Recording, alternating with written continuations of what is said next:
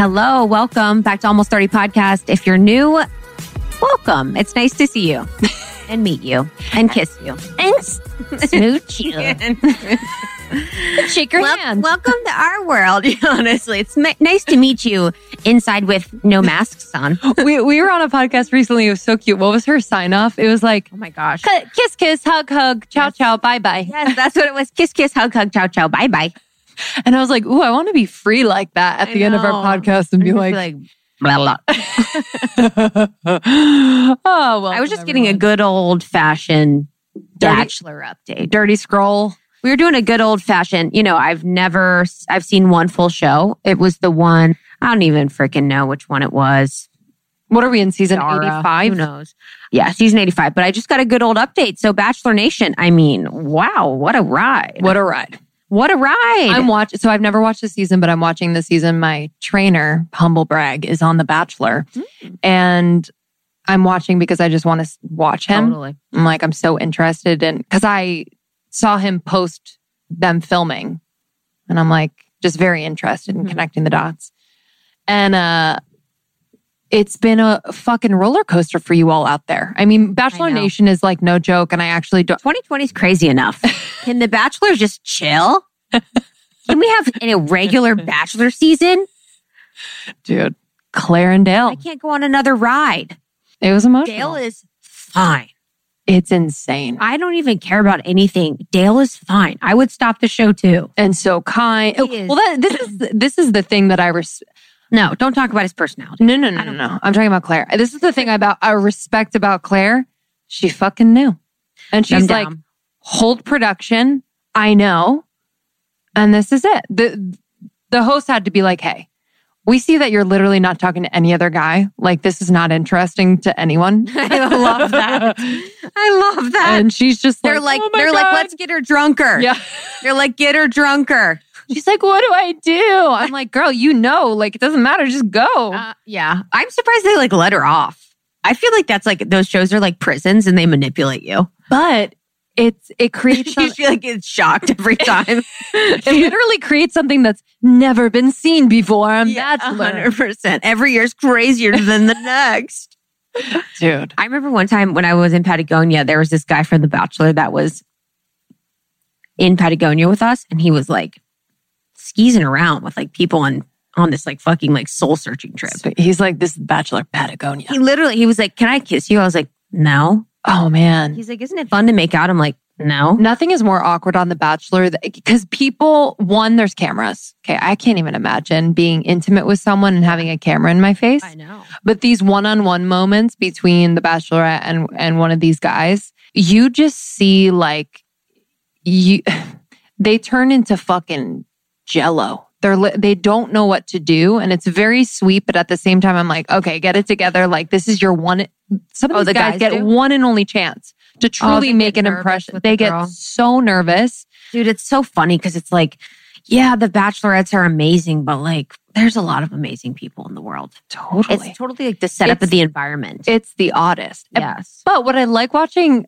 I like The Bachelorette, or what I'm liking about it is that the guy energy. They're all, they're basically Yeah, fucking down. friends. I'm down. And they're just like, hey, yeah, we're here for this girl.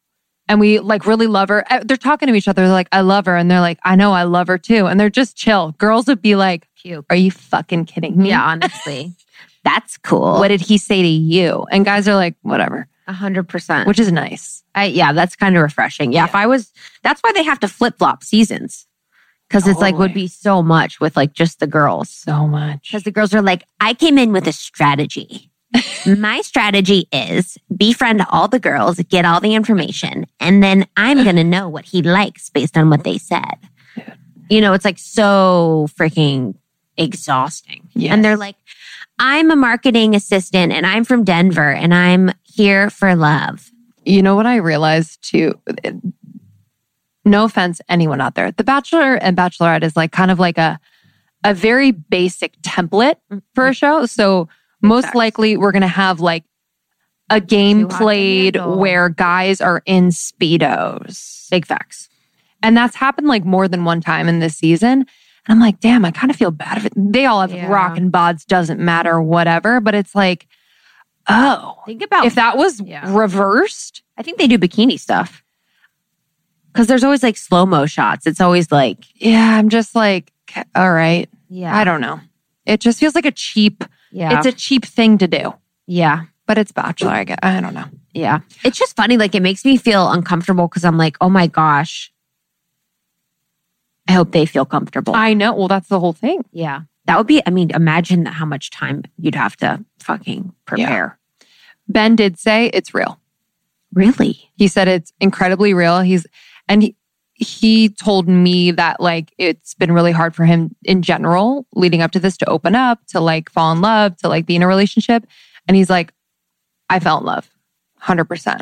He's like, it was, it was real. He's like, it's weird because we're in these like, fuck, you know, these scenarios where it just feels kind of like Totally. staged. He's like, but how I felt was real. I was like, Huh. wow. What if they just like all like turn into like a beehive and she just like has a hundred mates? Cool. And she's just like, hey guys, we're done filming. Every one of you is staying. She's kind of at that point right now. It's very early on. She's loving everybody. Okay. She's really loving everybody. It's very sweet. Okay. She's gorgeous, Tayshia. She used to work at Soul Cycle. No way. She's an instructor? She was uh she worked at, as a staff Okay. in Newport. I hope that's public knowledge. yeah, totally. Yeah, totally. Uh, what, what was her old address? Dude, what was that? Someone was, yeah, someone was talking about a Soul Cycle staff member on an Oh, yeah. interview we did. And she's like, you know, that person, the help. I'm like, what? The staff? yeah, yeah, you said you're like the staff. And she's like, yeah, yeah, the staff. And we're like, uh, yeah, it's the staff, not the help. Holy moly. All right, that's our recap. Thanks That's for our- joining. Yeah, thanks for joining. Bachelor Can you Nation. imagine if we off. if we turned our podcast into a bachelor podcast? We'd probably have more downloads. we'd pop. We'd pop. I know. I think it's time. Eh. What do you guys think? We should do. We should do conscious bachelor talk. we'll be like, I noticed this pattern that she's continues to do, where she's like not having high worth. Like That's literally the lens through which I watch The Bachelor, though. totally. I'm like over analyzing everyone and Yeah. assuming that this is the type of, you know, childhood they had or something. All right. I mean, that's what we do with any man. That's true. That is so dang true. I'm excited about this one with our dearest Jenna Zoe. So fun. It was an it was nice. You know, you all know Jenna Zoe. She's been on the podcast now three times. She is your go-to human design expert.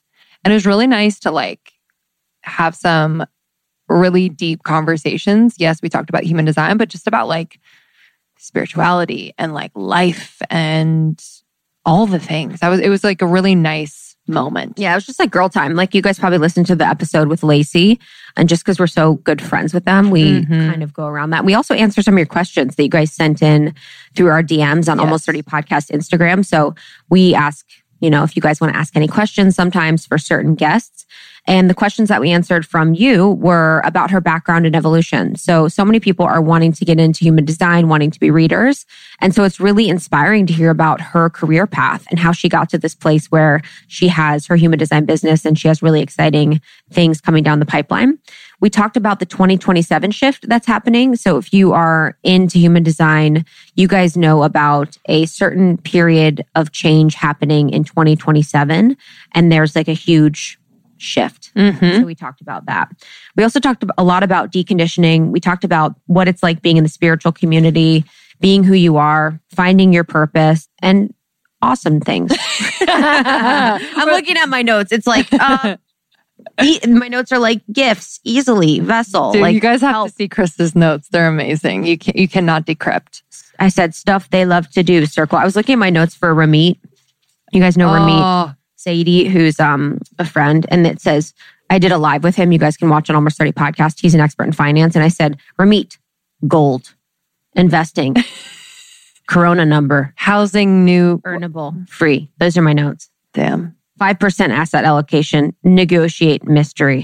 I said ethically investing. Idea.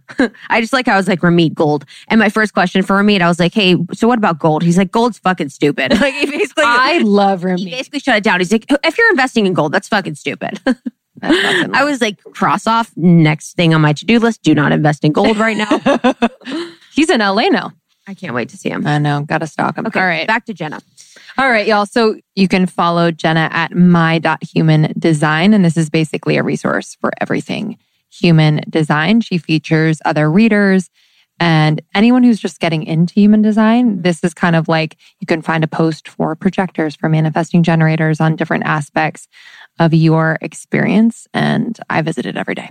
Yeah, and you can go to Jenna Zoe for her personal Instagram. She shares more of like spirituality focused posts and then also human design. And if you're interested in learning more about human design in general, you can also listen to the two episodes we've done with Jenna Zoe. So we did an episode I think three years ago, where we were basically introducing human design to our audience and Jenna was just really getting started. So we really dig into that episode. It's sort of like a one on one experience Yes. of human design. And then our second episode with Jenna Zoe, we go deeper into human design. And this one, we talk a lot about human design, but we also talk more about her story and experience. So you have three episodes to listen to. And then we also have a workshop in our shop. So we have a full two and a half hour deep dive into purpose and human design in our work in our shop page. So go to shopalmost30.com and there is a full two and a half hour workshop with Jenna Zoe, which is basically like a transmission. So if you're really interested in learning more, you can also go there. Yes. And you can get other workshops in our shop, shopalmost30.com. We have anything and everything to support you in your evolution. So, especially as you're like heading into the holidays, maybe you have some time off and you're finally getting some space uh, to do some work for yourself. Um, this is really just like a support system for you. And any podcasters out there, maybe you have a New Year's goal resolution to start your podcast. Finally, we have resources for you at your podcastpro.com courses, downloadables, workbooks there to support you. We love you. Thanks for listening. Thanks for tuning in to Almost 30. You can always share with a friend that might be interested in this topic. That's how we've grown. That's how we support our friends is by sharing podcast episodes that we do. support your friends. Support your friends. We're here for you. All in all, what I want to say is All I want to, say is do something for me. Pay me back. Pay me back for this time. okay. Okay. All right, guys. We'll, We'll see see you on the other side. I am juggling quite a bit lately.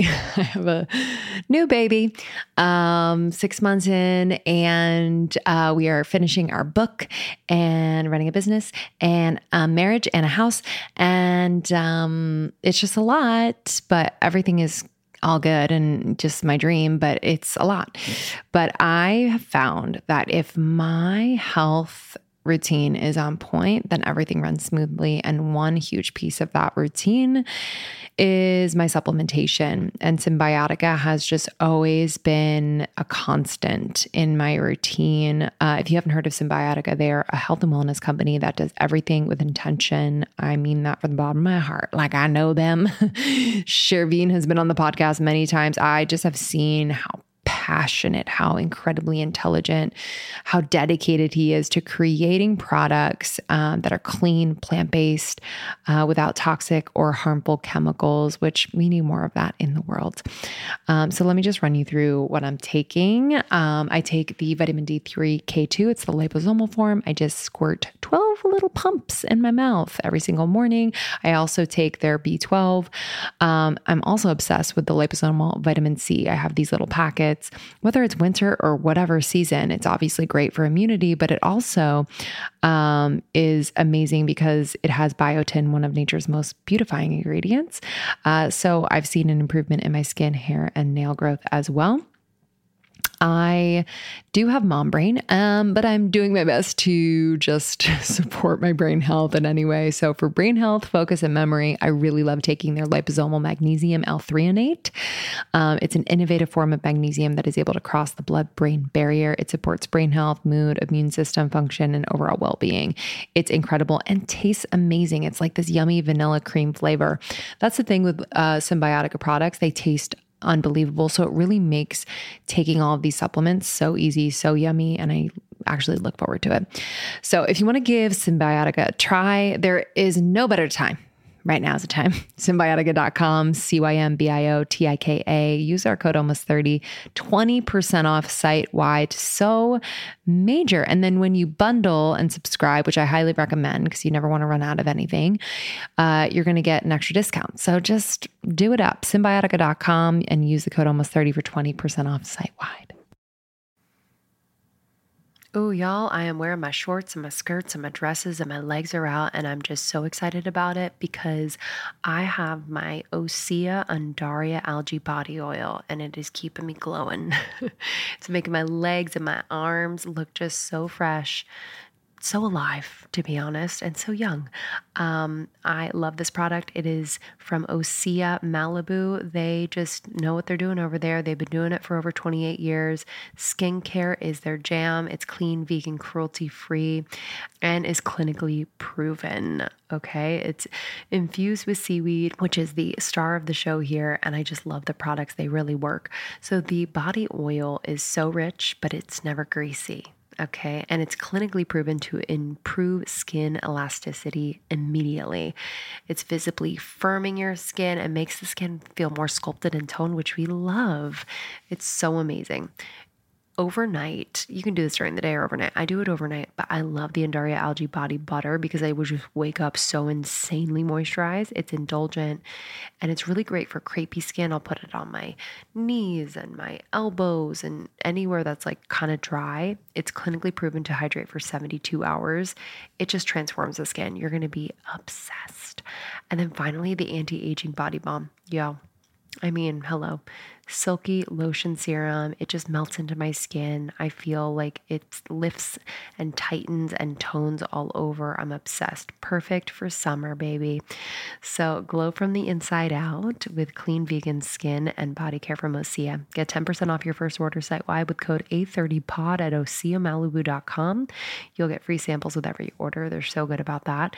And free shipping on orders over $60. Head to OSEAMalibu.com and use the code A30 30pod, A30pod for 10% off.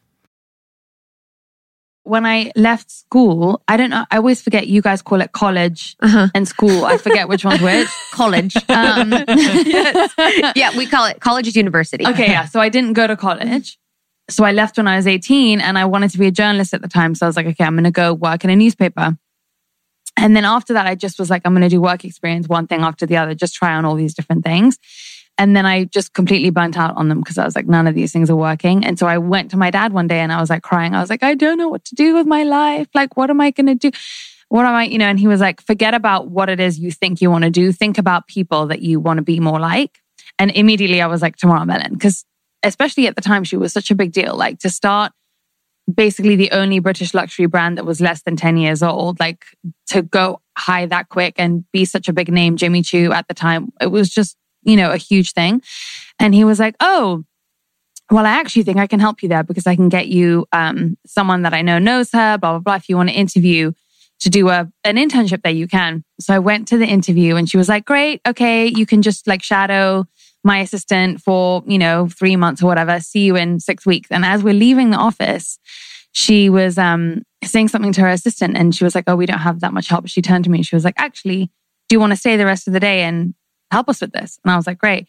And that was it. I ended up staying there and I worked for her for almost five years. No way. Wow. Yeah. What did you learn? Oh my gosh. Okay. She is the only person I've ever come across who never raised her voice, never got aggressive, even though she's a woman and she's in that kind of level of position, dealing with investors, dealing with all the design teams, like so many different things she was just so calm. Like I learned so much from her because she just mm. navigated things so elegantly and never felt the pressure to get aggressive or masculine or do you know what I mean about anything? Like I never saw her raise her voice once. And yet wow. she, like everything got done and everything was perfect.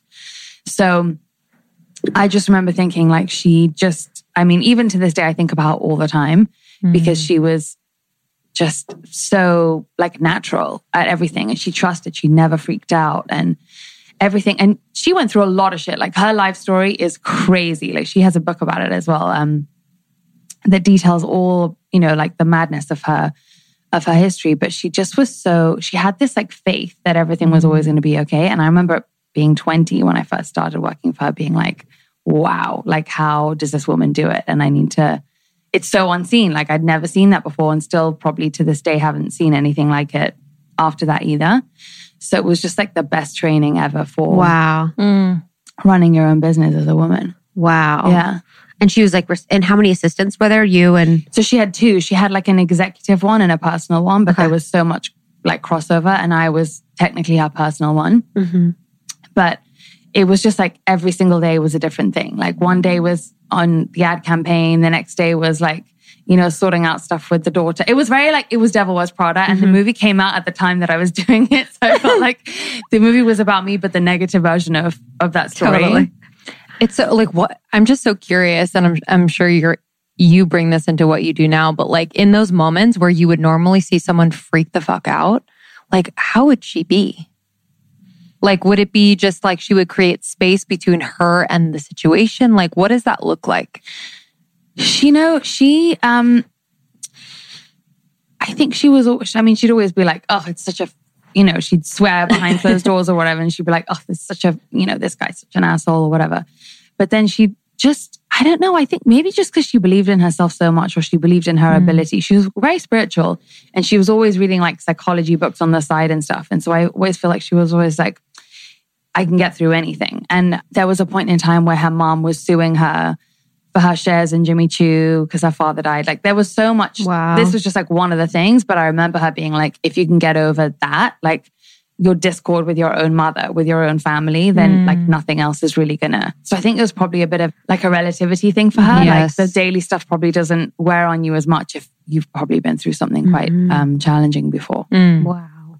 And then after that was the was your business, right? Yeah. Okay. So I left her when I was like 24 and I really struggled with that because I just loved her so much and I felt like I could have done it forever. But then I was like, they're never going to promote me to her. So I have to think about this a little bit. Mm-hmm. Do you know what I mean? Even though it's like so much fun, like where do I want to go with this? And if I stay at Jimmy Choo for too long, they're going to move me to the design department or the HR department or the whatever. Like mm-hmm. that's just not where I want to mm-hmm. go. So I was like, I need to figure out a business plan that's going to make me be more like her. Like that's going to give me where I can be the tomorrow. So I started a like a healthy sweets business. Um, and I did that for five, six years until until I do this now. Wow. Were you ever what did that feel like your calling? Was that no? No, but I at the time I thought it was my calling because in the different level of understanding that I was in, I thought that you have to actually like push and force and hustle mm. and I was validating myself so much on the fact that I was working so hard and working these crazy hours and doing everything myself and all that kind of stuff. So I, at the time, it really seemed like it was my calling. And that was like one of the things I think really trips me up is when I look back, I'm like, it's not always easy to see how something, how displeasing something is to you unless Yes. until you see it from afterwards. And then you're like, what the hell was I doing to myself? What was the moment that you were like, okay, no more?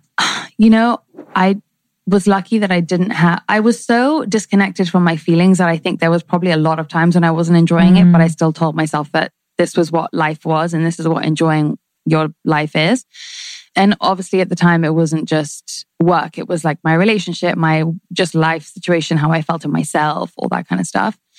But Dara, who is who you guys know, Dara Dubinet, um, she's an intuitive, and I did her human design one day. Just it was like a side passion, and she was like, "You need to start doing this for people." Just like, and I was like, "There's no way. I'm never gonna like. That's just not a business. I just don't want to be one of those people. You know, just like a flu flu. I had so much judgment over this this line of work before I got into it, and I was like, I just don't want to be like Mystic Meg. You know, do you guys know who that is? Like- is that? Is that is that British? UK thing? yeah, she's like um when there was a lottery on Saturday nights, um, she'd like wear like a, one of those black wigs and call the fortune of the person that was. She's like a fortune teller. That basically. yeah, like there's something for No the winner. Yeah, yeah, yeah. I love that. But that was my only She was like, "You will burn this all, and you will be broke. yeah. you do not have an abundance mindset yet, and you will burn through this money very quickly." Which is what always happens. yeah. But that was my frame of reference of like Totally. what this Amazing. world was. Mine was. Do you remember Miss Cleo? Of course. No. Miss Cleo was like a US thing, and it was like this line where you would call Miss Cleo, and I think you'd get connected to psychics or something, but we would just like prank it. Mm-hmm. really? Miss Cleo, yeah, oh my totally. gosh, that's so I think that was my first experience with psychics. John Edwards. Oh yeah, I don't Remember know. John Edwards? No. He had a TV show, almost like a an Oprah thing, but he would like read people from the audience. That was my like intro. I was like, oh my god. Wow. Yeah. That's so funny. Yeah. But maybe it gives us an understanding for people who have judgment. Well, it gives me an understanding of people who have judgment over this industry because I've been one of those people. Like, I did not believe in even God. Like, I was like super scientific. When you die, that's it. Like, you know, all this stuff. Like, I was not a fluff person. I was like die hard, like into the science and the only what you can measure and stuff. So I was like, I don't want to be like, you know, that's what I thought. I Totally. thought it was like a Mystic Meg, and you know, you have to like scrape by every week and Yes. that whole thing. So what changed? well, I decided to do a reading for Dara's friend on the side. I charged $80. And then her friend told other people, and then the friend told the friend, and then I was like, "Hold on a second, I'm making more money on my side business than I am in my real business, Yeah, and that it's taking a lot less effort." Did you Mhm. That same exact thing. Mm. with this? hmm We were like, I was at my full time job and I lied and was like, I have a dentist appointment or something. It was on a Friday and we had this speaking opportunity. and so an hour, we like took a black car there that picked us up. We were like, it was with, um, it was at Propel and we were interviewing Pia Baroncini on stage. I remember leaving and I was like, I just made, we just made in that hour more than I did in my two weeks. and I loved it. Like I was like, oh wow, okay. Now I fully understand that was like an expanding moment for me to be like, oh, you actually can make more money doing what you love. Wow. Mhm. Mhm. But isn't that so interesting that we learned by like testing it out? Because I think there's almost this like perception in some of the wellness um, information that's coming out where it's like you have to know it before you do it. You know what I mean? Like Totally. you have to like sit it and meditate it on your couch and stuff. And of course, like that inside stuff is good. But I also think like you have to like almost see what your energetic ROI is, like your return on investment. It's like mm-hmm. you put a little bit of energy into this and like see what comes back. Mhm. You know what I mean? And then put it into that and see what happens there. And like mm-hmm. that's the way that you can measure if A hundred percent. and how much energy it gives you too. Like mm. just kind of like the when you when your energy raises and you do something that you love, it's like oh, and you have so much more energy to pour into everything else, even your relationships, Yeah. like everything. It's pretty. Yeah. And so I pretty was wild. lucky that that happened to me because then I was like, oh, okay, well, maybe I don't have to wake up at 6 a.m. and go to my commercial kitchen and deliver everything myself in boxes. And, you know, it was just like not my thing. Did you just let it like die? Yeah. really? It's Yeah. like moldy lemons and the, Yeah. Super sad. No. Really? Yeah. Not at all. Oh, I love that. the only the part that really got me, the part that was like the real like you have to see the light Yes. is that I started my business when was it like 2008 and in like 2010 11 there was a real explosion in the UK of like a lot of young girls with the healthy brands and the this and the that and I remember watching all of them like zoom past me Oh yes, I remember. There's one person that you were like, oh, that's my like. Yeah. Yes. And I knew all of them. They're lovely girls. Totally. Deliciously Ella Yeah. and Honestly Healthy and Mhm. Livia's and all these people. And they're obviously in their magic lane. Like Mhm. they're doing what they're supposed to be doing because they literally like ascended so quick. And I was like, hold on a second. Is there something wrong with me? Because I'm not getting that, you know? Mhm. yes. Yeah. And I think that's what a lot of people do. So for people that are listening that are like, how can I find that? What do you normally say?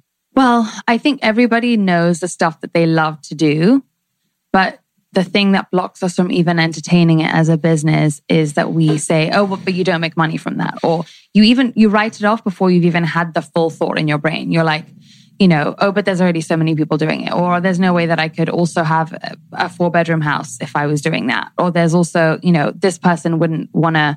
blah blah blah. You know what I mean? Like we have so many assumptions about how something is going to pan out because of based off of what already that looks like. But what if no, but it is true that you are going to do it in such a different way. And so I think like what is the thing that you secretly would wish could like lead to all of your dreams mm-hmm. even if you don't think it is going to or you don't see how it's going to that's usually the thing. You know what I mean? Because I feel like if I'd said no to that first human design reading because I didn't just want to be a mystic meg, then I wouldn't have, it wouldn't have led me to where my business is now, which is so different to how it started.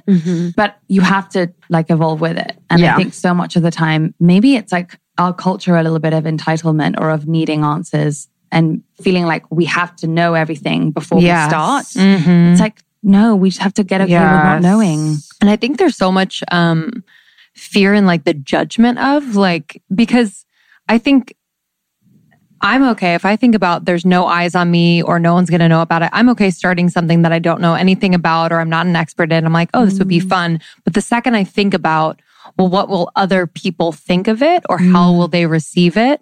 That's kind of when I would get fucked up. So from that, like the ease with which something comes to people, should they be following that? Or is it just simply something that lights them up, even if there's space to learn the thing and become an expert? Mm. I actually really quickly, I, do you guys actually think that people know what they love? I actually don't think people know any. Like, I think if you asked 10 people on the street and you're like, what do you love to do? I don't think all of them would say they know. Yeah. You're probably right. Like, I think most people would not be able to come up with an answer of stuff they love to do.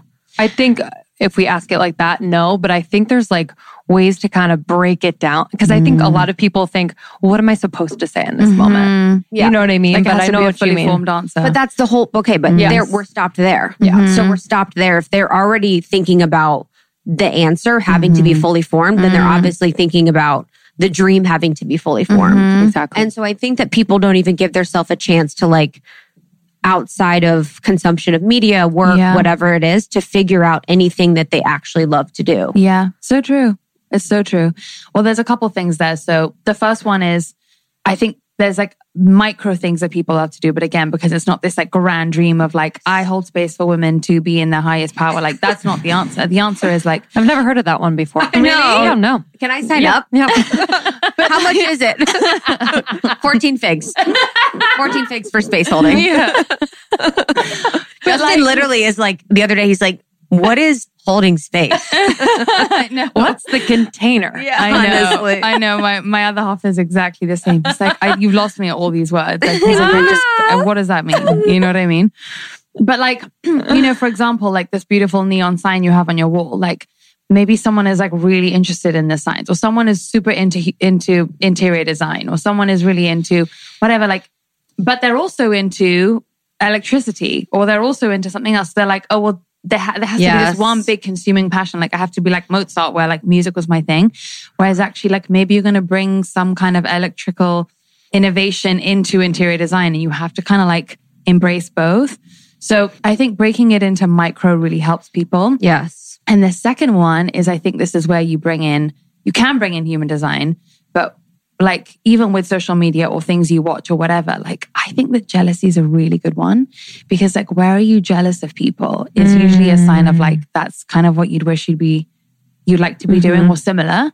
So I like to kind of maybe encourage people to distill down like if there's someone that you kind of envy or have a little bit of jealousy with that you look at on social media, like try and get very clear on what it is that you want of theirs. Mm-hmm. And then maybe look at someone else and see what you want of theirs. And then you piecemeal it together and then you get like a good picture of like, mm-hmm. okay, I want to have the freedom to work and also be with my kids or I want to, whatever. I feel like with the, yes, I love that because actually I've been having, I've been j- kind of jealous lately of a few people in our industry who actually I'm really dear friends with who I love, not jealous, but I've been like, oh my God, they're so mm. in their truth and their power right now. And I don't feel in my truth and my power. So I'm like, oh my God, I'm so like jealous of them because they're mm. so in it. But on the jealousy piece, I, I, I wonder, and I'm thinking about myself before I w- did self work and understood that like that is a mirror for me. And that's telling me about how I would love to be more in my power. But I feel like a lot of people have jealousy and they have the judgment. So it's like, mm. and so I'm trying to figure out how we can peel them back from like mm. understanding that that says something about them. Mm. Because a lot of times it's like, if you're jealous, you're like, well, she's like, she's fake or, you know, she's mm-hmm. something. And it's like, it it is kind of, people aren't always getting to the self realization part that like, if you're saying she's fake, that's not anything that's leading us to a mm-hmm. further understanding of ourselves. Right. So I'm Like trying to more figure defensive. Yes. Yeah. I feel like the universe prefers to catch our attention with negative feelings and with positive feelings Yes. because they feel more jarring. And so when you feel jealousy, it's almost like instead of then trying to get it into a shame thing of like, because you don't feel good enough compared to that person or whatever, it's almost like, firstly, how can you even prove that another human being is real other than they're just here to like be a part of your Game Boy to help you become? How do you know you're not the only person on this whole planet? How can I prove that you're real? All I know is that you're here to make me feel something. So I almost think like being more selfish and saying, oh, hold on, there's a negative feeling here. Mhm. That's the universe trying to catch my attention. It's here to help me. Do you know what I mean? Like Mhm. being more selfish in the right way. But I know what you mean. And like we all do it where we think like automatically we assume it makes us not good enough or that we haven't measured up. And so it's obviously more comfortable to be like, that person is just this and that and da da da. But then I also think we have another option where when we don't feel good enough, we can reframe that and say, oh, it's not that I'm not good enough compared to this person. It's just showing me that I have like a super quick route to get there actually, or this is just temporary. And like to not take it so personal where we're at, where they're at. Like life is such a long game anyway. Like, Mm-hmm. And even just the fact that someone is feeling that mm, means something. Like the fact that you can kind of feel that so much in your body and just kind of have that that reaction. I always feel like, oh, I can. That's a that's a tell for me that I could feel that way someday. And it's almost like the seed that's planted where you're like, mm-hmm, yeah, yeah, yeah. And it just kind of because I don't know how to get there, that's where the pain comes. oh, that's nice. So I'm like, how do I get there? yeah. you know that's where like i think that's for me like where the jealousy comes in because i'm like i i feel that i know i could be that do that live that Mm, but how mm. you know And it's so funny that we rely on our minds to solve that problem. I then. know. Like, 100%. instead of thinking how, I've been trying something new recently where it's like, if I feel some, if I see something in someone that I like, instead of thinking, how am I going to get there? I really try to like embody it. Like, I really try to like try it on for size in terms of like how I feel. Like, how Love would I feel if I had that thing that that person have? How would I move like through it? And How would I like act? How would I stand a bit taller? It's almost like it's a little bit of a fake it till you make it, Yeah. but it's just like trying that energy on for size. Yes, I love for that. sure for sure And then it's much quicker. I feel like that's like a that's like a shortcut to Mhm. like, but how, but how, how's Yes. this gonna da, da, da, and I Mhm. can't do this, and I That's get like a Joe logical. Dispenza thing. yeah But it Mm. interesting too, like, you know, if we think about when we're looking at other people's lives and we're like, oh, that's like amazing. It's like maybe that's not God's plan. Mm. You know, like a lot of times it's like we're trying to force and figure out the plan for someone else's design. And it's like maybe that's not our plan at all, Mm-hmm. you know? So true. So it's like, yeah, I'm just, I'm on a tip right now with social media because I just feel like it brings people so much further away from what they want than they Yeah. think. Yeah. And it's like we're just continually sitting in this like input brain mode. Mm. And we're very rarely like in our hearts or in our bodies and able to really digest the truth of what we are. And I feel like we're so spiritually starved that we just don't people deserve to like live a life with purpose and passion and fi- like know something that they love. But I feel like we've been so constantly distracted that it's hard to reach it. Yeah. Isn't it so funny that we live in a time where we have so much available to us and we have we can ascend to power and to grace and to success so quickly and yet it's probably never been harder because of those reasons. Mhm. yes And Yes. you're so right. Yeah. it, it becomes like a way to orient yourself Mm. social media and and mm. things online so i was talking about this recently with someone but when i do actually unplug and i go somewhere actually that's new to me so mm-hmm. say a solo trip or something like that i'm able to disorient myself so that i'm mm-hmm. not kind of falling into what krista was saying kind of like these distractions mm-hmm. and just the way in which I identify, which is like, which is not true. But when I'm on my phone, it's like, okay, so mm-hmm. I'm on Instagram. Who's engaging? What does that mm-hmm. mean about me? Should I post more? What's happening? And there's all this, these points of orientation where when I get rid of them, I'm then able to be like, "Ooh, okay, how do I feel? Oh, I'm hungry. Oh, Yeah. I, or I get an idea like all of a sudden because it's not that input, you know, Yeah. it's, it's such a, um, a barrage of like, not you Yeah. all the time. Yeah. And it, I I think it's as simple as our attention is our power and we are just pissing it all away. Big facts. That's the graphic quote. Yeah. Big facts. Sorry. No, I love it. No, Say for it again real. I love it. I love it. Yeah. It's true. the shaman who I learned human design from, he, I think in shamanism, it's like a big thing. When you come of age, you do what's called the vision quest. You guys know what that is? Yeah. And I think about that all the time. It's like you just go into nature for four days with no food, no distractions, no phone, no nothing, and just be for four days. And he's like, it is so hard. Like people really struggle with it. And I get it. I'm because sure. Mhm. I can't even sit sometimes for an hour without like automatically, No food? unconsciously. Yeah. Wow. Yeah. strips away everything. Yeah, it's funny too, like like thinking about our actual reality and the way that we talk about the times. It's like if we are people that could not spend four days, Mm, you know, without food and water, like, and how unwell we would be. mm, It's like how luxurious we live, mm. how luxurious that we live that we're able to Mhm. spend so much time on frivolous things. Mm. You know what I mean? Because Mhm. the people that can't spend time on frivolous things are like working, watching Mhm. kids, like, you know, doing all these things. It's like Mm. because we have so much, we've created this like time block where we are spended and involved in this. It's like, it's just such a privilege to be able to do that. And I don't like to use that word. Yeah, it's so true. You know, my dad always says, I mean, when we were growing up, he was always like, you know, the people who are worried about putting on putting food on the table, they don't have issues because they don't have time to think about their issues. And it's simplistic, but it's there is truth in that where I do think about that a lot of how much is how much of our overthinking and overanalyzing or hiding or numbing or distracting is part of being privileged because you don't have other like more important things to be you know, more basic things to Right. be worrying about. Which is a lot, you know, when we think about a lot of the spiritual community, it's like when you get to that place where you're like, life is so good. Now I'm going to look at my trauma. Mhm. I'm Mhm. going to have the access and ability to like go to Mhm. therapy. I'm going to have this like Mhm. extra time to work on myself. You know, what a beautiful gift it is. And I think it can make you mad. And Yeah. it's been making me a little mad. Like I can, I've had periods in my life where I'll get a little mad where I'm a little too much into my personal growth work. We just don't have the time. I think For that's the next sure.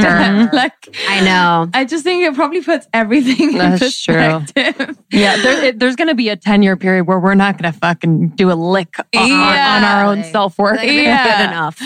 yeah, a hundred percent. But it's also like I think this phrase, like doing the work, is like it's an interesting one because, and it's all semantics anyway. So it's just my interpretation of what that is.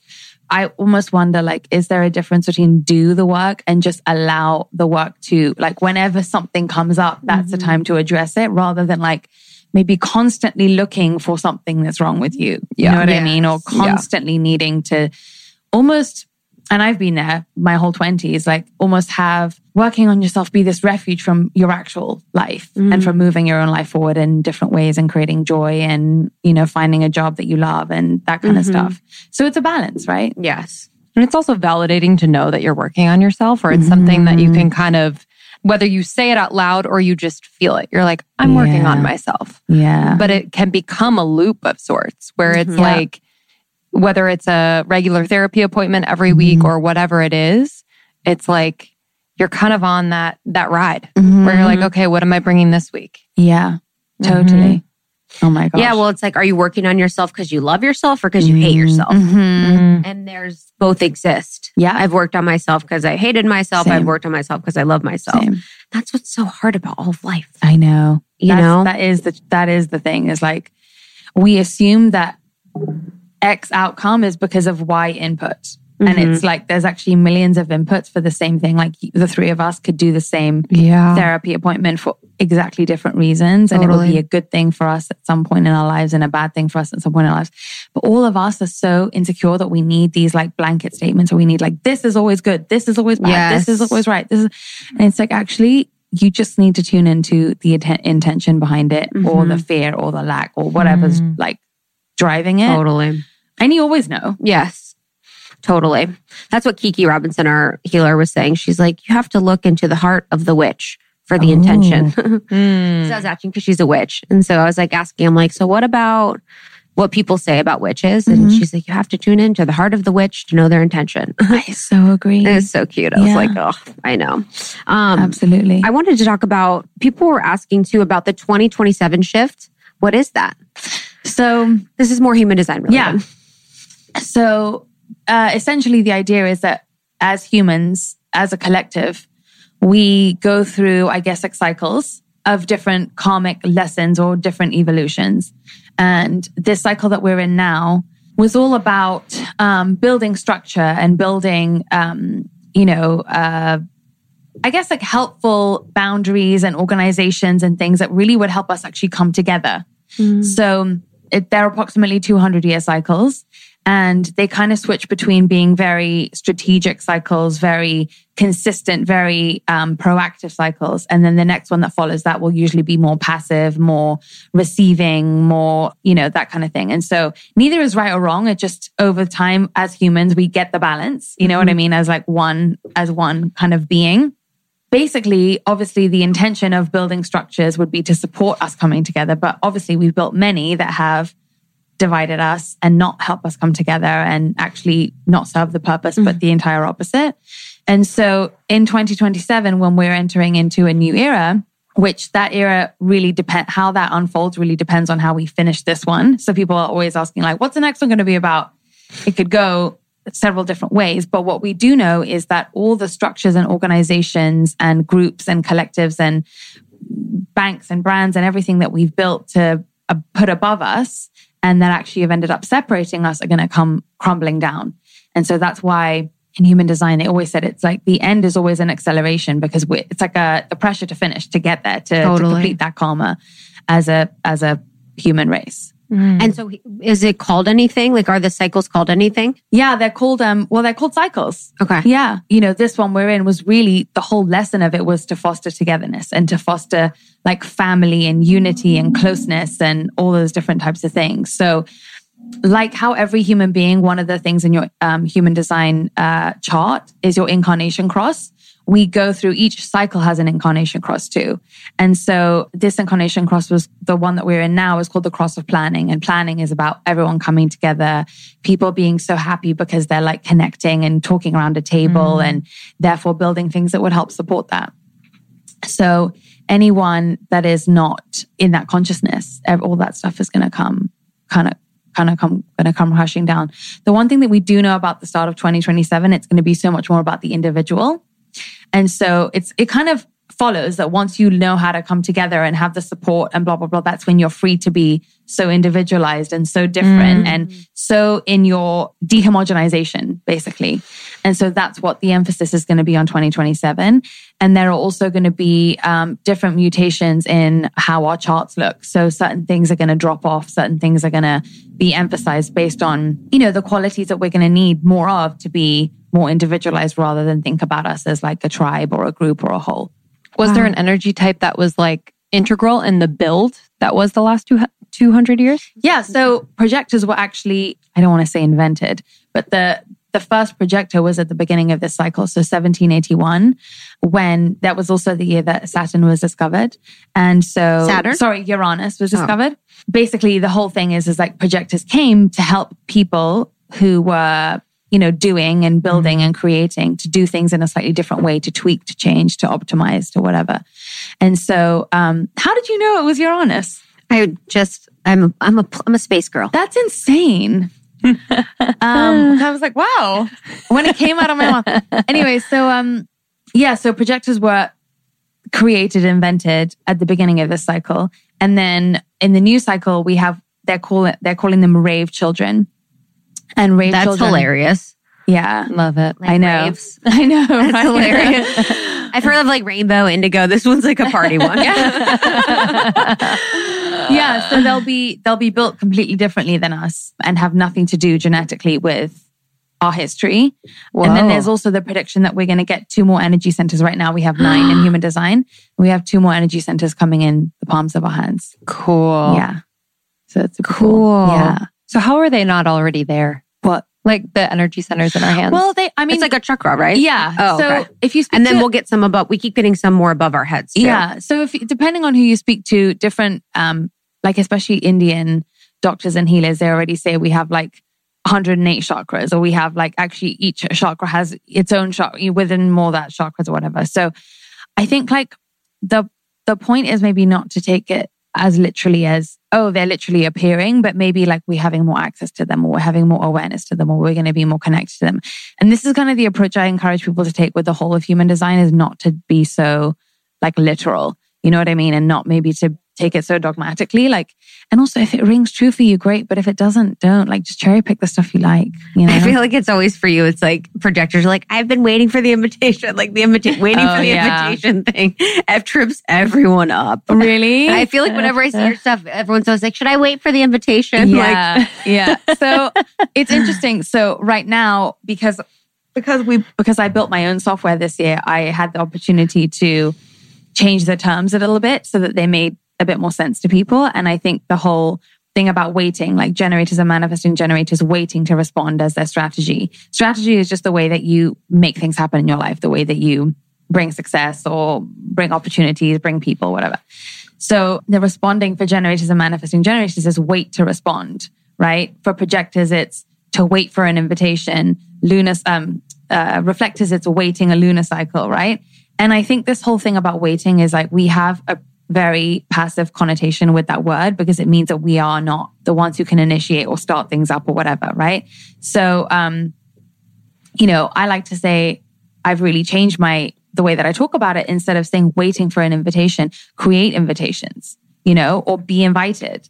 And simply what that means is that obviously everything from the outside, whether that is an invitation, whether that is something you're responding to, whether that is people you're informing, that's all you creating that anyway, right? So if you're wanting to be invited as a projector, you have to be radiating. Like I always think of your aura as like your energetic billboard. It's advertising you at all times, right? So if you're saying, I have value to give, this is my stuff, I know my shit, blah, blah, blah, then that's going to obviously bring people that are going to go, oh, well, what is it that you know? Can you tell me more about this? Or I want to know, I want to hear, I want help, I want whatever. And so it all starts with you, you mm-hmm. know? And I think this whole waiting thing is really like, yeah, the semantics of it is just not very empowering, unfortunately. Well, I think it's also like the only thing that people, who, if they come across human design, it's like something that does stick out is Mm-hmm. that like, should I wait for the invitation or should I not? Like, it's Yeah. that one like little fact. So that's why I think it's such a common, like, Mm-hmm. Yeah. should I do it? Yeah, but I get it too because especially when you don't know what it is you want people to invite you for, then Yeah. you're like, Yeah, hold on, I, it's like a, I'm in a what do you call that thing where you're in like a crossroads? yeah, you know, like Cross, a tra- crossmate. Quagmire? Uh, Quagmire, yeah. Or it's like, what is it? Cro- Checkmate. crossroads? Uh, kind of- Fork in the road? Tommy for five, something whatever that is, you know. Big trouble? yeah. So it's it's like hard to get yourself get that momentum going in your own Checkmate. Life, you know what I mean? Yeah. Stalemate. Stalemate, Exactly. yeah. There we yeah, go. we got it. We I also feel like, you know, I can relate to the question of waiting for the invitation, but it's like, sure. if it's not, it's like, it's dogma then. If it's Yeah. not, you're not listening to your intuition and Yeah, asking your intuition if you should wait, absolutely. which I think is the point. yeah. And the most important thing is that you don't need to wait. You only need to wait for an invitation when it comes to sharing what it is that you see. So you don't need to wait for an invitation to eat a sliced pineapple. You don't need to wait for an invitation to start a business, to put yourself out there on social media, to start sharing what it is you know. And that's actually what creates invitations because people go, Oh, okay, this is what she's about. You're advertising yourself correctly again. So it's like people can then respond to that with saying, Oh, tell me more. How do I know? How do I book? How do I buy? How do I whatever? So even if, for example, you're like a projector who's a photographer, like share that, like make sure that people know that that's what you're up to. Mm-hmm. Love that. I had a question around deconditioning. I know mm-hmm. you spoke about it on on Instagram a little bit, but human design and nurture as we're like growing up with our parents and just how so much of those layers I think can possibly maybe dampen our true design. So I'd love to just talk about mm. that, like how we can start to kind of peel those layers back and recognize where we haven't truly been living our design because of our mm. conditioning. Mm-hmm. So if you look at any chart, um, no matter what software you're using or anything, you can always look at there's things that are colored in and there are things that are white. And the white areas are the places where we're supposed to be very like open to taking in the world, right? So we could be psychic, we could be empathic, we could be feeling other people's fears, we could be riding off of other people's pressures and inspirations. Like those things can all be good and they're meant to be good. But the places where we're white are also obviously the places where I think about it when you're a kid and you feel whiteness inside you and that person looks like they're a bit colorful in that area. That's when you start to think, oh, I'm missing out on something or I'm, there's something that I don't have that I should have. And so the white area is always going to be the clue to where you've taken on conditioning because that's where you're a sponge to the outside world. I love that word sponge. And actually, a girl from my team said it to me just two days ago. And I was like, that's so much Mhm. better than saying empath or saying whatever, because empath, again, is a word that people don't really know. Different people have different Mhm. definitions of it. Right. So if you're a sponge to people's thoughts, or if you're a sponge to people's fears, or a sponge to whatever. And so looking at the centers in your chart where you're white is a really good place to start of where you've maybe, and then understanding what those centers mean. What they correspond to is a really good place to start of like where you absorb conditioning. But not to complicate things, but to add another layer to it is that we're constantly reconditioning each other all the time. So there is this layer of like, of course, look back into your past and this and that. But I'm starting to think like the more important work is looking into where you're still melding yourself to others. Hmm. And I'm I'm only saying this because I'm so guilty of it myself. Where you where you meld to other people so easily is the fact that whenever we're in mm-hmm. other people's auras, we're constantly feeling like you have this, I need to be more like that. This, this these little assumptions that we can't mm-hmm. even hear ourselves thinking, but oh, I need to be more like this, or I need to be more like that, or so that this person can like me, or whatever. Mm-hmm. So yeah, the it just never ends. The the layers that we add on to ourselves, but we can definitely be a better shield by awareness. That's the that's the kind of unglamorous, unsexy, but key to everything. I'm I really I'm starting to think is like just noting it all. Totally. Yes. For then, I guess then on the opposite. So if those those open centers are places you could be impressionable, Mm-hmm. if you had a very filled in chart, would you is your design basically Less prone. really? Yep. And and what is? I guess that sounds amazing. So what's the benefit? Like, wouldn't you want that then? Because you'd be living your design naturally. So it's interesting because um, sometimes, let's say you have you have nine centers, right? If you have eight of those centers filled in and one of them white, sometimes that's the universe putting blinkers on you and saying you just need to concentrate on deconditioning around your sacral center, which is about productivity and creativity and all those different things. Whereas everything else, you kind of have a buffer because you have your own stuff going on. It looks different ways for different people. So what it could also look like though is that that person, maybe in many lives before, I believe in reincarnation, many lives before, that person was too much going into other people's energy, too much of being, you know, a bit um, codependent or whatever it is. And this life, they actually need that buffer because they need to concentrate more on themselves, right? Or, for example, they don't need to tune into people because actually, you know, for whatever it is they're here to accomplish, it's a better thing. So, yes, you'd want it, but then also you could have, you could be given that design if you struggle with maybe learning to be compassionate. And therefore, the universe is giving you your open solar plexus, which is about the emotions, just to focus on being open in those areas so that you're not open anywhere else, right? It's like co- focus on this one thing where you need to learn how to put yourself in other people's shoes or something like that. Totally. So it depends on the chart. Love that. Past lifetimes. Are you, is there any correlation to human design at all? Like, do they talk about past lifetimes in human design? Uh, well, so human design is based on a lot of other schools of thought, and it's like a melding of them Right. all. And one of them is is Kabbalah, and in Kabbalah they really believe in reincarnation. And I've done a lot of Kabbalah. In my I did a lot of Kabbalah in my twenties. Um, so Is that what led you to human design? it's kind of what opened me up from being the like t- totally scientific skeptic, whatever. Um, went to my first, I met a Kabbalistic astrologer for the first time when I was 23, and that totally changed my life. Um, and I basically went to Kabbalah once a week, if not twice a week, for the best part of 10 years. Wow. Yeah. Wait, what are the principles? Sorry, I want to go back to the question. What are the principles of Kabbalah? Oh my God, there's so many. There's so many. It's just, it's the most amazing, beyond mystical school of thinking that just has an answer for everything. And it's all about, well, the main things are to live a happy life, you have to get rid of the desire to receive for the self alone and change it into the desire to receive for the sake of sharing.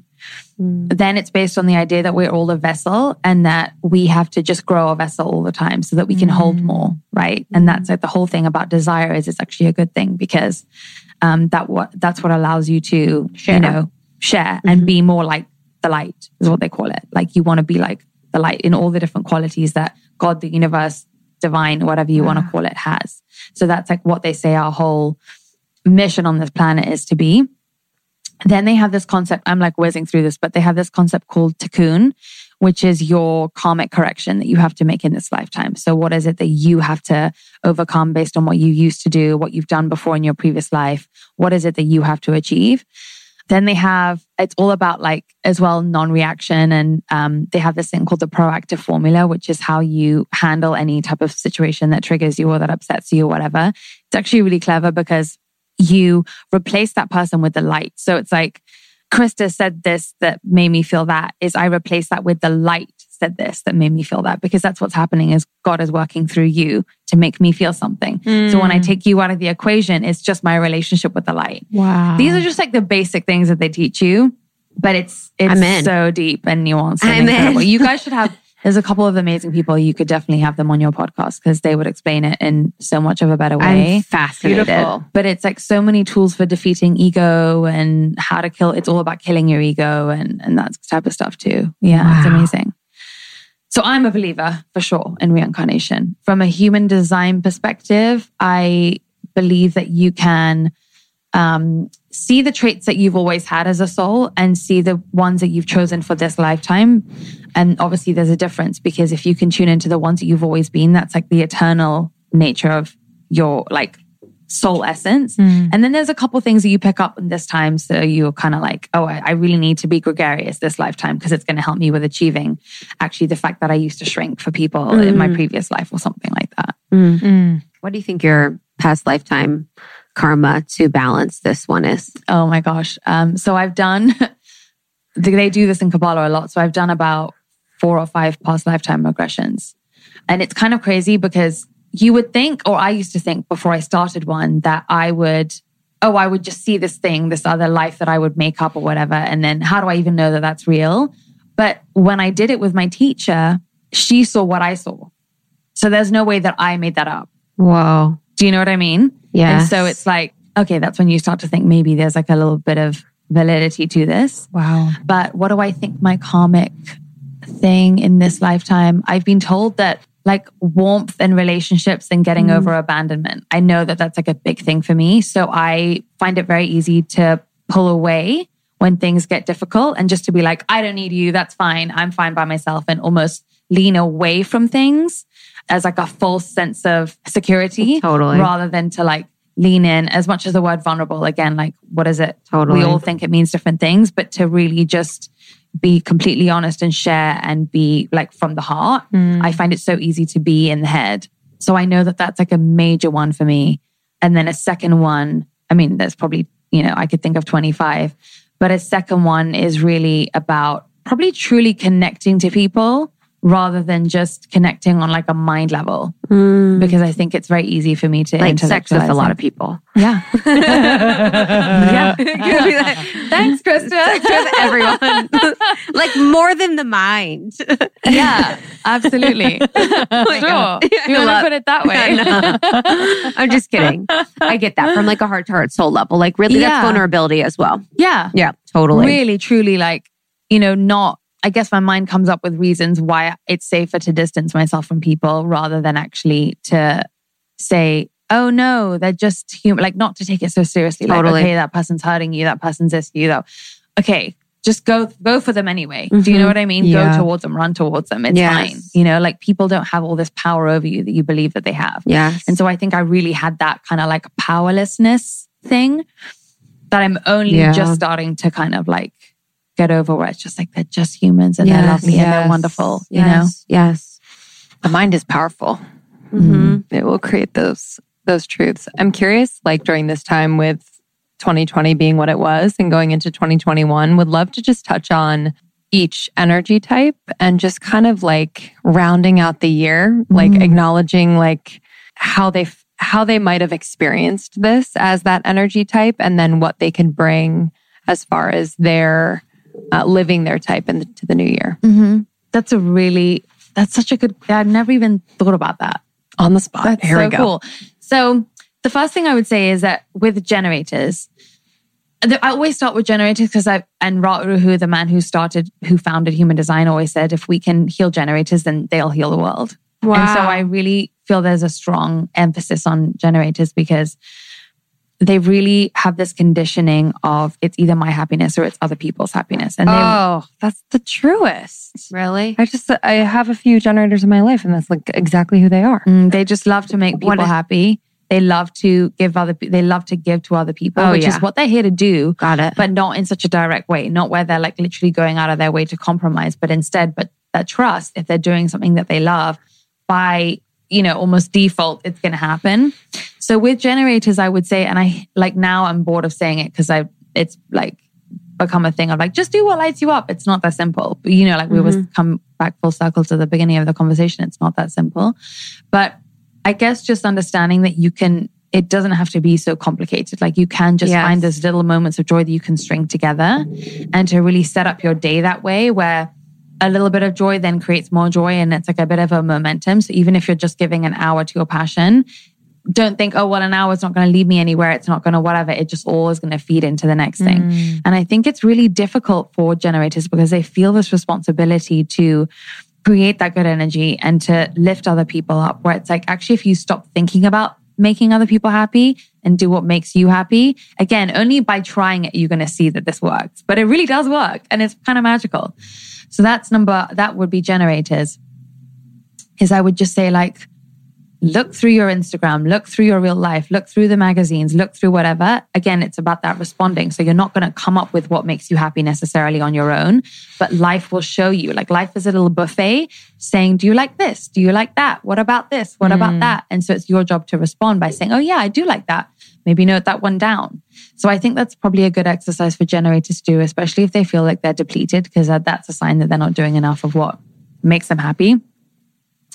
Um, the second thing I would say is manifestors. We're moving into a really interesting time where manifestors of of yore, I want to say, old time manifestors were people that took over countries and led wars and were kings and queens and all that type of thing. And manifestors of today, they don't want to do any of that. They just want to be left in peace. And so I think they feel this big responsibility to like lead, but they also, there's this conflict between also just leave me the F alone. Mm-hmm. And I actually feel like a lot of manifestors benefited from quarantine in that way because they had that self imposed pressure taken off themselves a little bit. So with manifestors, I would say like take the pressure off yourself to come up with this like grand thing that you're going to end up doing and just go off and do it because people will follow you. Don't worry about bringing people with you. Just go off and do it and go down your rabbit hole. Like think of J.K. Rowling. Like she just went off and wrote Harry Potter and then people want to get on board and get in, get into that world with her, you know, or Gloria Steinem. Like just go off and do it. Peter Kelly. You know what I mean? Peter, oh, she's just the, I mean, the ultimate hero, manifestor. hero. and I want to be on her train. Everything she posts, I'm like, yes, yes, Yes. Oh my god, I'm your biggest fan. Love Yes. it, love it. I want to go mm-hmm. wherever you're going to take me. Yes. Take me there. exactly. Exactly. it's so inspiring.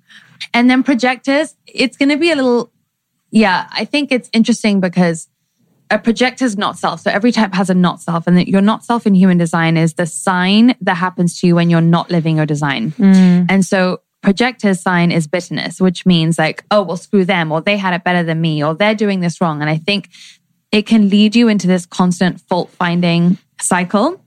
And so I think the most liberating thing you can do as a projector, especially now that the world feels so triggering and it's going to actually probably enable your not self so much more mm. where it's like, oh yeah, here's all these reasons to be better. Here's all these reasons to be mm. judgmental. And you kind of get like an adrenaline hit and you temporarily feel better about yourself because it affirms that you're smart, that you know things, maybe that you're better than someone, that you've got it more figured out than someone. I would literally say like, if you're looking for one quote unquote resolution for 2021, just like try and cut your not self off at the freaking knees and just be strict with yourself. Just be like your nanny and say, when you notice it come up or you want that tendency to come up, just say, no, Jenna, we're not doing this today. You can stop mm. that. Don't have to follow that one mm. down the rabbit hole.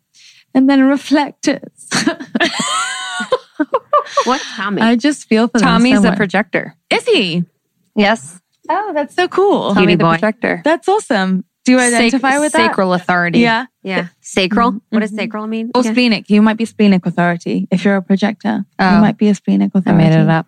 Maybe. He's an artiste. Who knows? Mm-hmm. I love many that. Talents. I love it. Okay. Cri- uh, Lindsey, you're outnumbered. I'm out. Yeah, by a quite a three to one majority. Um, and reflectors, it, it's so interesting. I think there is also a pressure on reflectors nowadays, especially nowadays, um, because of the social media that, and what you were saying earlier, that we kind of like measure where we're at. It's like all relative to what other people, what other people are doing and stuff. And because for a reflector, their biggest journey is about embracing being all of it. I would almost not judge yourself for like, I don't want to say copying people, but like, it's kind of okay that you want to like be like loads of different people. It's, it's not like a disempowering thing for a reflector. It's not like a copying thing. It's not, do you know what I mean? Yeah. If you see a vibe that Mm. you're into, it's absolutely fine to just go and be that for a bit. You know what I mean? Mm. Because they are such blank slates and it's actually healthy for you for your karma because your karma is this temptation to label, to stay in one thing, to Mm. stay stuck, to say I'm this, to say I'm that. So anywhere where you're putting a restriction on who you can be, it's actually quite good medicine to just like have a couple of different costumes that you can like maybe go into and try on. It actually helps you break the pattern. Whereas it's interesting, right? For maybe someone else trying to be like other people, trying to, you know, that it would just come with a different intention or whatever. Whereas Right. for a reflector to use that as a little bit of a like rigidity breaking exercise can sometimes be a good thing. Okay, this app has been with me through seasons of wanting to prevent pregnancy and also get pregnant. The app is Natural Cycles. It is a leading women's health company that they created the world's first FDA cleared birth control app. So the app's algorithm uses hormone driven changes in body temperature to let users know when they're fertile and not fertile. It is so easy, y'all. Every single morning I wake up, I have the uh, thermometer on my bedside table, and then I take my temperature. I input the temperature into the app, and boom, there you go. Um, it is 93% effective with typical use and 98% effective with perfect use. It's pretty incredible. Um, I know a lot of people are just thinking about their birth control. Uh, a lot of people are going off hormonal birth control. This is an incredible, incredible option for you. I've been using it for a couple years now. Um, and again, it is so easy.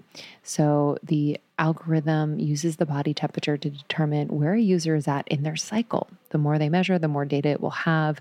Um, and if you have an Oura ring, by the way, it syncs with your Oura ring and it'll take your temperature automatically. Pretty cool. You can trust natural cycles. For the past 10 years, they have been setting the precedent for non hormonal and non invasive birth control without sacrificing effectiveness. They were the first to introduce a birth control app, the first to receive FDA clearance as a birth control app, and the first birth control app to integrate with that wearable device, the Oura Ring. They're the best. I'm excited for you all. Listen, as our listener, you are going to get a discount plus a free thermometer, baby. Use code almost 30 at naturalcycles.com to get 15% off an annual subscription plus a free thermometer. That's naturalcycles.com. You're going to use the code almost 30 to get 15% off an annual membership and a free thermometer. Okay, small daily actions. They just make a big difference. And I just cannot emphasize this enough. It creates this cascade effect and honestly a snowball effect. so one begets the next.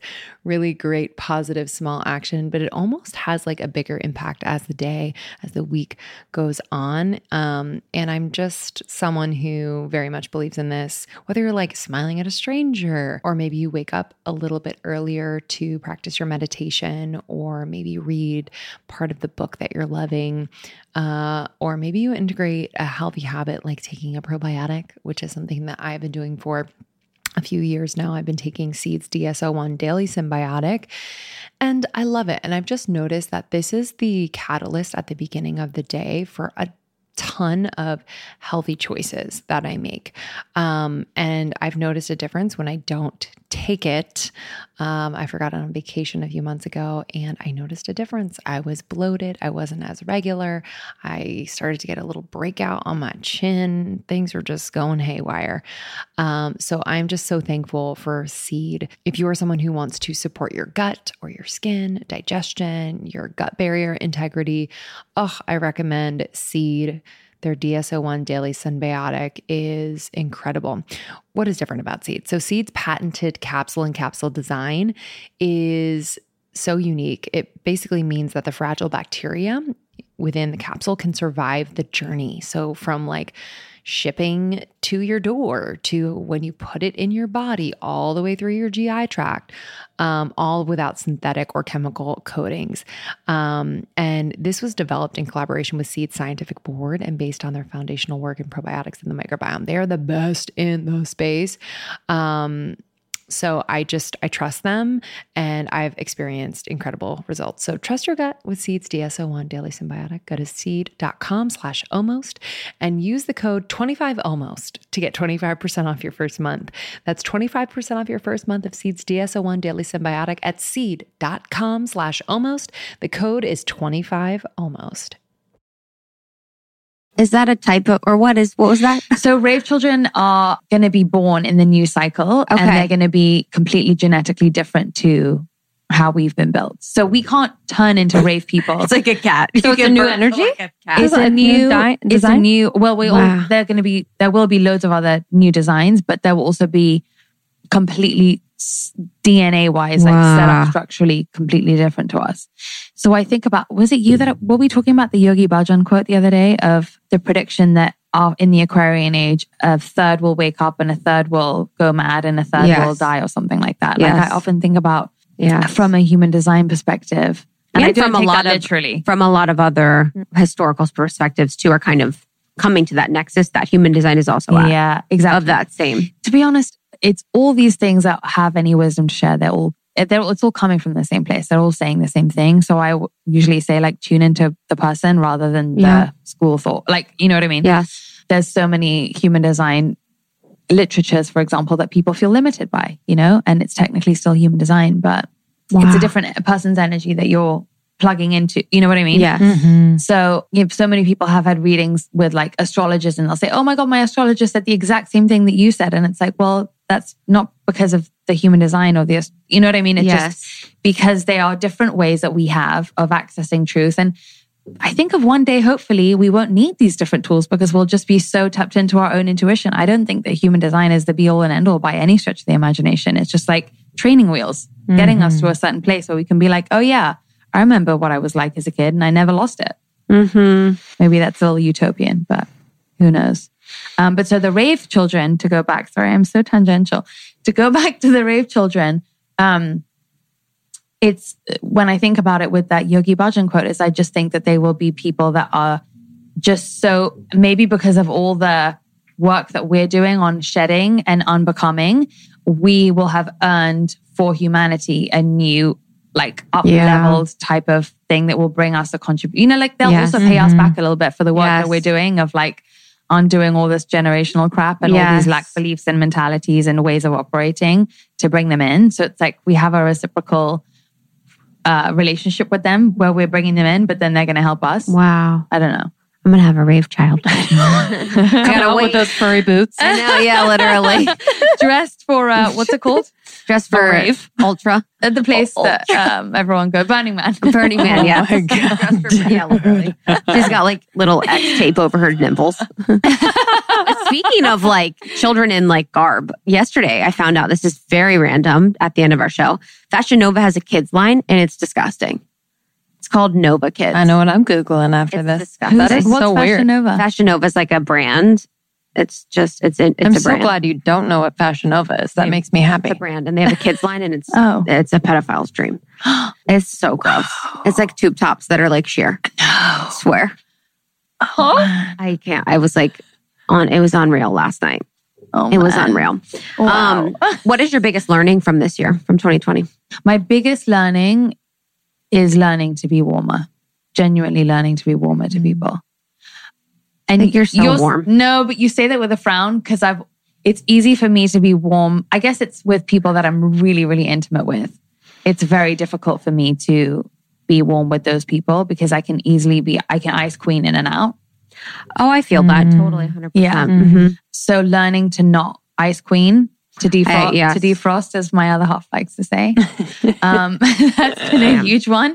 And the reason why it, it really like I've been, I've been working on it since I met him four years ago, but this year because we had to be around each other 24 seven. I think like that level of intimacy just takes like all your crap up to the surface. Yes. And that's one of the reasons why I think it was so hard for us because there was no place. Like my one of my best friends said, like, I can't just go to the hair salon when I'm mad at like my kid, or Mm-hmm. you know, you can't just the guy can't just, you know, he can't just go off to the whatever. Like, and it's that. So you get to see you're ugly and you're like, whoa, I Mm-hmm. freeze people out. And yet the thing I want the most is intimacy and Totally. warmth. Like, what? Mm-hmm. Totally. How hypocritical of me. I very much relate to that. what do you say? What do you think your guys' one is? If you haven't said it already on the podcast. I think that's a good one. I very much relate to like Ice Queen vibes. Maybe um, that's why we think each other is warm. yeah, 100%. Literally. Literally. Less than me. Honestly. I would never like think that. ice feels good. Um, no, I think I think that the I'm very, very, very, very warm to everyone, but I can get with people that are intimate more icy than like I, like there. I have this girl that I grew up with, and she's married to her husband, and the way that she speaks about her husband always blows my mind. Like it's so crazy. Like she'll just like he lost his job as an example, and she's like, "Yeah, I mean, we are gonna make it through anything, and I love him and I support him. So you know, we got this. Like whatever he needs is just blah blah blah." I'm like, I would never yeah, say that. Like Yeah. it's just not. It's not like I wouldn't think it, but I would never say that. that's amazing. So it's just, I always like gives me pause. I'm like, why don't I ever think that sort of sweetly? You know, in Mhm. in intimate relationships sometimes. Same. But maybe it's because of our voice. Like, I think it's obviously because of being hard on yourself. So you're very hard on the person Yeah, that's, that's right so front of you. facts. Yeah, that's big facts. That's, No. That's That's true. big facts. Um, I would say I think that's a good one. Mm. Yeah, I think that's that's something. But what what would I say? I think this year has been speaking my truth, and you know that's so annoying and overused. But really, it's like feeling like I can safely say what I feel and not being attached to the outcome of what it is. Mm. And so I'm really in process with that. I think it really shows though. Like you can tell that you're so fine with what you feel, which is what speaking your truth is. It's like being fine with what your genuine reaction is to Mhm. things, right? Like Mhm. even your Instagram post from today, I'm just like, oh, you're just laying down, you're just explaining it. You're Yes. just laying it down as is. Yes. Not needing to sometimes speaking your truth becomes this like motherhood is hard and it has to be this like Yo. big giant like yeah. dramatic expression, which is also true. But I love what people like you do, where it's like the middle. Like sometimes I feel pressure to do this, and it's not as glamorous or not Yes. Mhm. as earth shattering. But yeah, and I'm not someone that like over like can fake anything. I cannot fake anything. So it, it wouldn't be in my character to fake it so people believe it. You know what I mean? I could Mhm. never be like over speaking a truth so that people think I'm speaking my truth so Mhm. that then I'm convincing myself I'm speaking my truth. Mhm. I always like yeah, I just could never could Yeah. never do that. wow, you're like inside my head right now. Well, the to your point of like that rah rah, like going out there and speaking your truth, I think it like walks the line of like I like saying rah rah rah rah. it walks the line of like just wanting attention Mhm. over wanting to make personal impact or you know Yes. like there's just this line where it's like yes. And it gets lost Mhm. you know you either have people with that or you absolutely don't you know it's de- it's definitely. I think you can tell right away when Yeah. it's not for them. the energy Yeah. Yeah, you're like, oh, Yeah. why are you yelling at me? uh-huh yeah or just making me feel bad about how Yes. you know what i mean Yes. Yeah. And why does speaking your truth involve shaming other people? Mm. Mm. And again, it's like we could all three of us say the same exact truth, Mm-hmm. but you could tell. You can tell what's behind it. Yes. And that's what we have to start doing more of instead of taking everything at face value. Yes. definitely I think people are actually very good at it. Same. You know, I think people are very good energy readers. Like it's I actually agree. very powerful Mm. to see what people see people resonate with and what Mhm. people don't. Mhm. You know what I mean? Yeah. There's like a especially digitally, that's very hard. Yeah.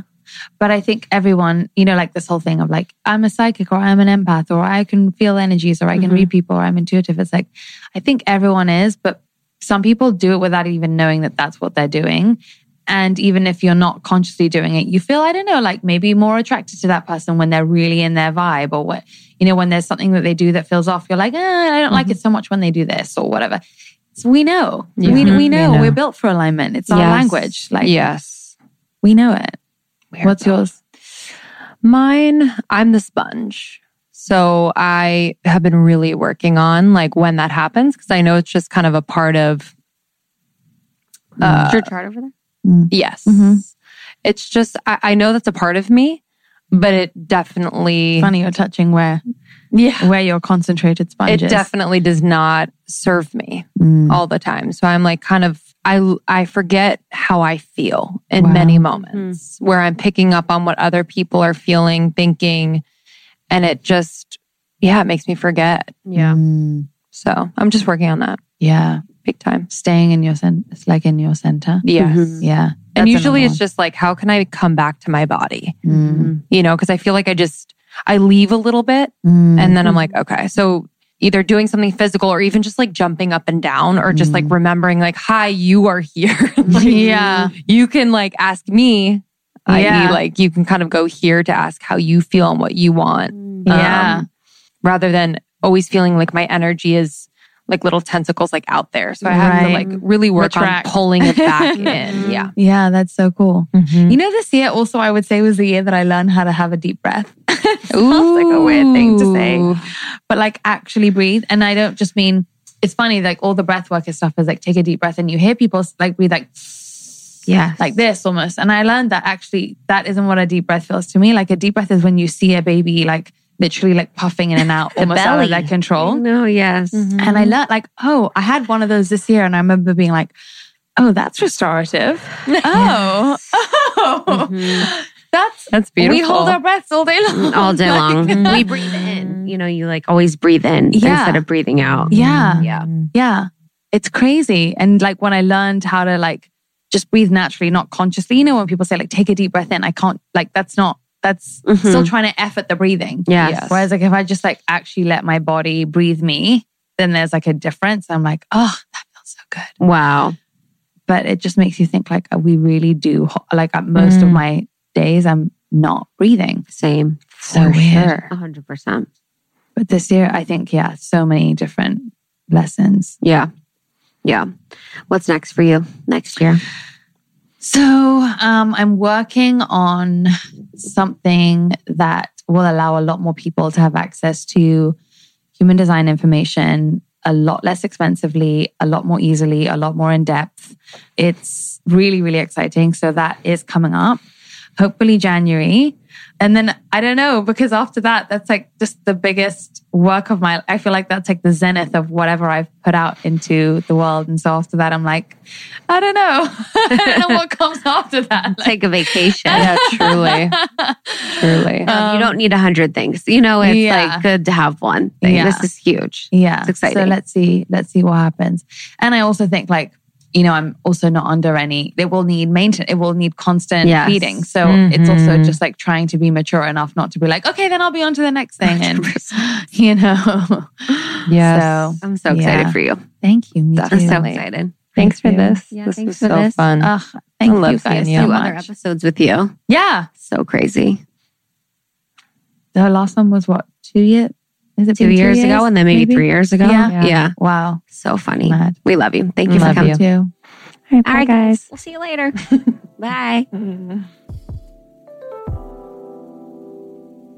Thank you so much, Jenna.